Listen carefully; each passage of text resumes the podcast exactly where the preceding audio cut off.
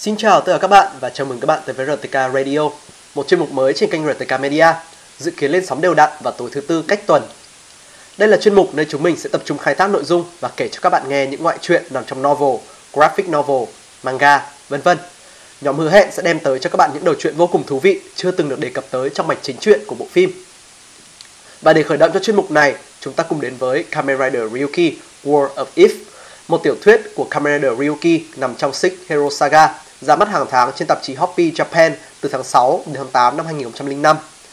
Câu chuyện kể về những diễn biến mới và một cái kết khác cho cuộc chiến sinh tồn tàn khốc của các rider trong thế giới gương. Giờ không để các bạn chờ lâu hơn nữa, chúng ta cùng bắt đầu thôi.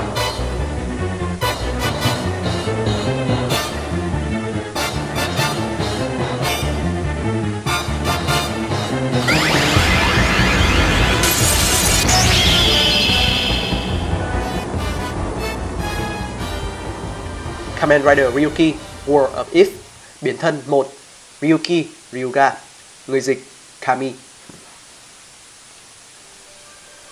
Đây có lẽ là khoảng thời gian yên tĩnh nhất từng có ở quán trà Atori. Shinji không nói một lời nào, cũng như Ren và Yui đang chăm chú nhìn vào điện thoại của anh, đọc bài viết trên tạp chí Ore. Luật sư Kitaoka Suichi, 30 tuổi, được phát hiện là đã chết trong căn hộ riêng vào hôm nay. Mặc dù anh đã gây thù oán với rất nhiều người, kể cả tên sát nhân hàng loạt à, Asakura Takeshi, kẻ vẫn còn đang nhẫn nhơ chạy trốn, nhưng cảnh sát vẫn chưa tìm ra được nghi phạm. Một vài nguồn tin cho biết hiện anh ta đang mắc một căn bệnh ung thư, mặc dù người giúp việc của anh ta không xác nhận cũng như không phủ nhận việc này. Bài viết của Reiko tuy ngắn do không có đầy đủ thông tin nhưng đã cho họ biết điều họ cần biết. Ren rời mắt khỏi màn hình điện thoại và nói, vậy đó là sự thật. Shinji gật đầu. Sau đó Reiko-san đã muốn phỏng vấn Goro-san, nhưng tôi đã nói với chị ấy là tôi sẽ đi trước để kiểm tra, vì anh ta và Kitaoka-san rất thân với nhau mà.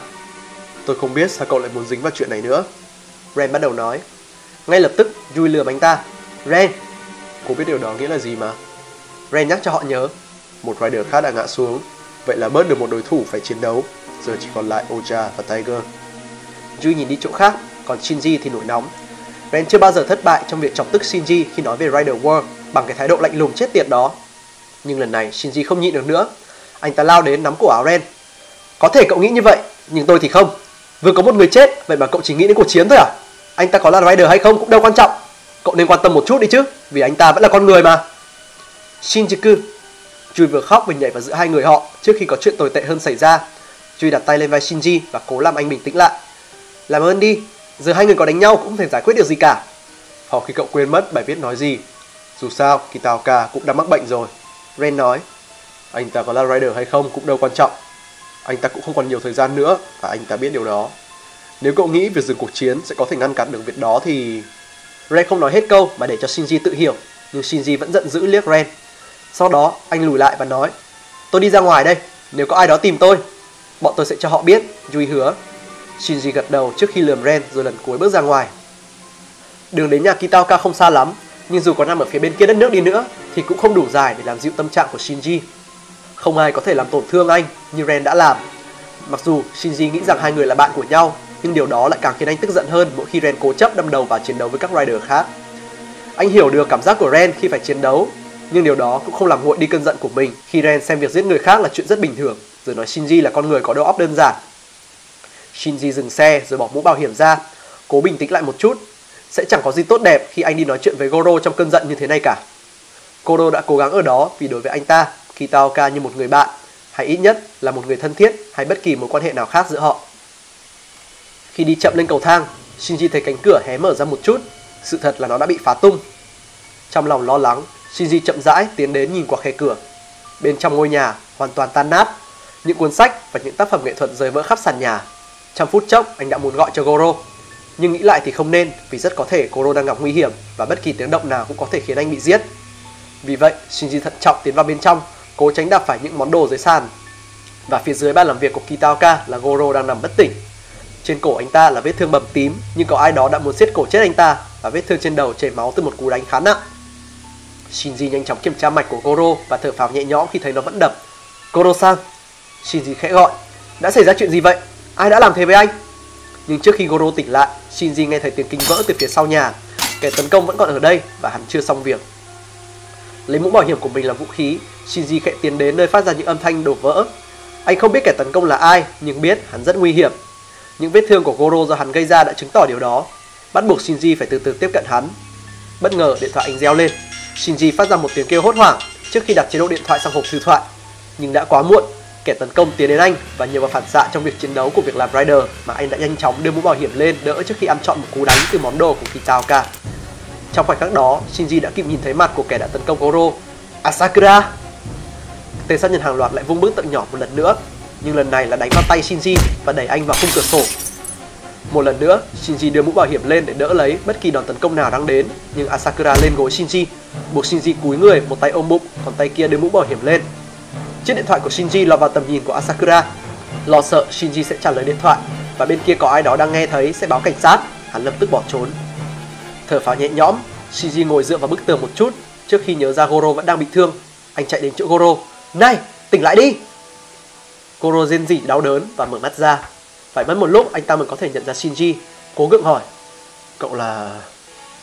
Anh có nhớ đã xảy ra chuyện gì không? Shinji hỏi. Với sự giúp đỡ của Shinji, Goro đã đứng dậy được, nhưng Shinji do dự buông anh ta ra vì sợ anh ta sẽ ngã xuống sàn. À, Asakura đã xông vào đây. Hắn muốn biết Sensei đang ở đâu. Hắn không tin khi tôi nói Sensei đã... Có một cảm giác cực kỳ khó chịu trong lòng Shinji, như thể anh vừa nuốt một hòn đá vậy.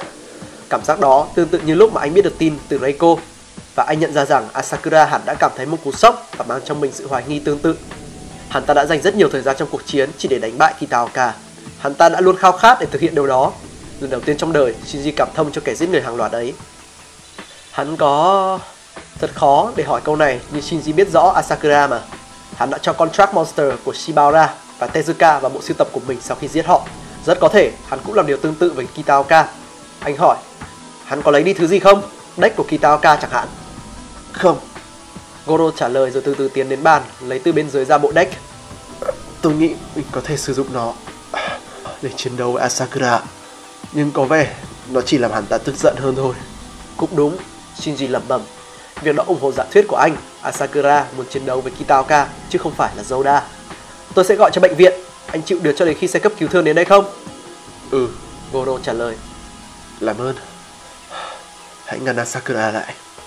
Shinji gật nhẹ đầu rồi chạy ra khỏi cửa. Trong những hoàn cảnh bình thường thì Shinji chỉ việc biến thân rồi đi vào Mirror World ngay tại nơi anh đứng. Nhưng lần này sẽ có nhân viên y tế và cảnh sát ở đó khi anh quay lại. Hơn thế nữa, anh muốn chắc rằng Asakura đã vào trong Mirror World thay vì đang hung hăng quậy phá bên ngoài. Và có một điều có lợi cho Shinji đó là với chiếc xe máy của mình, anh có thể bắt kịp Asakura đang chạy bộ. Khi Asakura nhìn thấy anh, hắn dừng lại cạnh một chiếc ô tô gần đó rồi rút bộ đách ra. Henshin!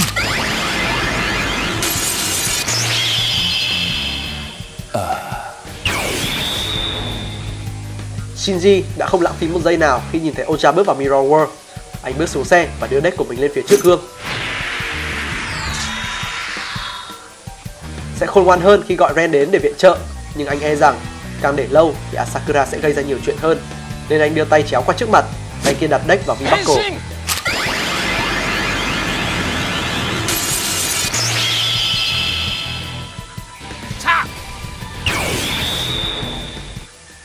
Ocha quay người lại khi Ryuki xuất hiện ngay phía sau hắn.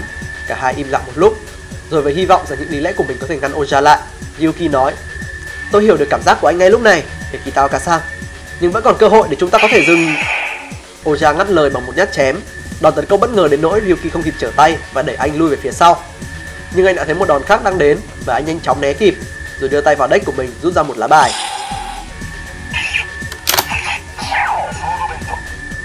Oja tiến đến với thanh kiếm đưa cao lên định chém nhưng Drag Raider đã kịp chuyển thanh kiếm đến và Ryuki có thể ngăn chặn được đòn tấn công. Asakura, anh không còn lý do để chiến đấu nữa. Kết thúc rồi. Shinji hét to. Tao đang rất điên đây khi biết rằng Kitaoka đã chết và tao không còn cơ hội để giết nó. Oja vừa nói vừa lắc nhẹ cổ. Ryuki không thể tin được những lời nói đó. Hắn đột nhập vào nhà rồi tấn công cả anh và Goro chỉ vì đang nổi điên. Nhưng tao nghĩ bây giờ mày đang còn điên hơn cả tao đấy. Oja lại tấn công Ryuki. Anh đã đoán trước được đòn tấn công và nhanh chóng sử dụng God Fan. Thanh kiếm bị dội lại tạo cơ hội cho Ryuki phản công và thanh kiếm của mình. Nhưng dù có nỗ lực thế nào thì đòn đánh của anh cũng không nhằm nhò gì với Ocha. Hắn bắt đầu điên cuồng rồi Ryuki vào thế bất lợi. Trận chiến này tiến đến gần một trận chiến khác. Ryuki bất ngờ khi nghe giọng nói của Ren. Nike đang chiến đấu trong vô vọng chống lại Alternative và Ryuki ngay lập tức biết rằng đã có chuyện gì xảy ra với Yui. Thoát khỏi trận đấu giữa anh và Ocha, Ryuki lao đến giúp Nike tung ra một nhát chém bay alternative vào tòa nhà gần đó. Ren, Yui Chan đâu rồi? Ryuki hỏi trong sự hoảng sợ. Alternative đã bắt cô ấy. Nay giải thích mọi chuyện. Tôi đã bảo cô ấy chạy đi. Sự hoảng sợ ngày càng lớn hơn. Vậy cô ấy vẫn đang ở trong Mirror World? Đó là điều duy nhất tôi có thể làm. Cậu đã không trả lời điện thoại. Khoan đã, người gọi là cậu à? Thường thì Ren không gọi giúp đỡ, đặc biệt là khi anh ta và Shinji vừa cãi nhau. Tại sao? Nai đang căng thẳng và Ryuki biết anh không chỉ lo cho mỗi Yui. Ryuki hỏi, là Elisa phải không? Nai đột nhiên hét lớn, đẩy Ryuki sang một bên. Ryuki đập mạnh đầu xuống đất khá đau. Anh lồ cồm bò dậy nhìn quanh để rồi thấy Ren đang gập đôi thân của mình để đỡ đường kiếm của Ocha. Lúc này là Ren chứ không phải trong thân phận Nike nữa. Ren ngã xuống đất và Ocha vung kiếm lên.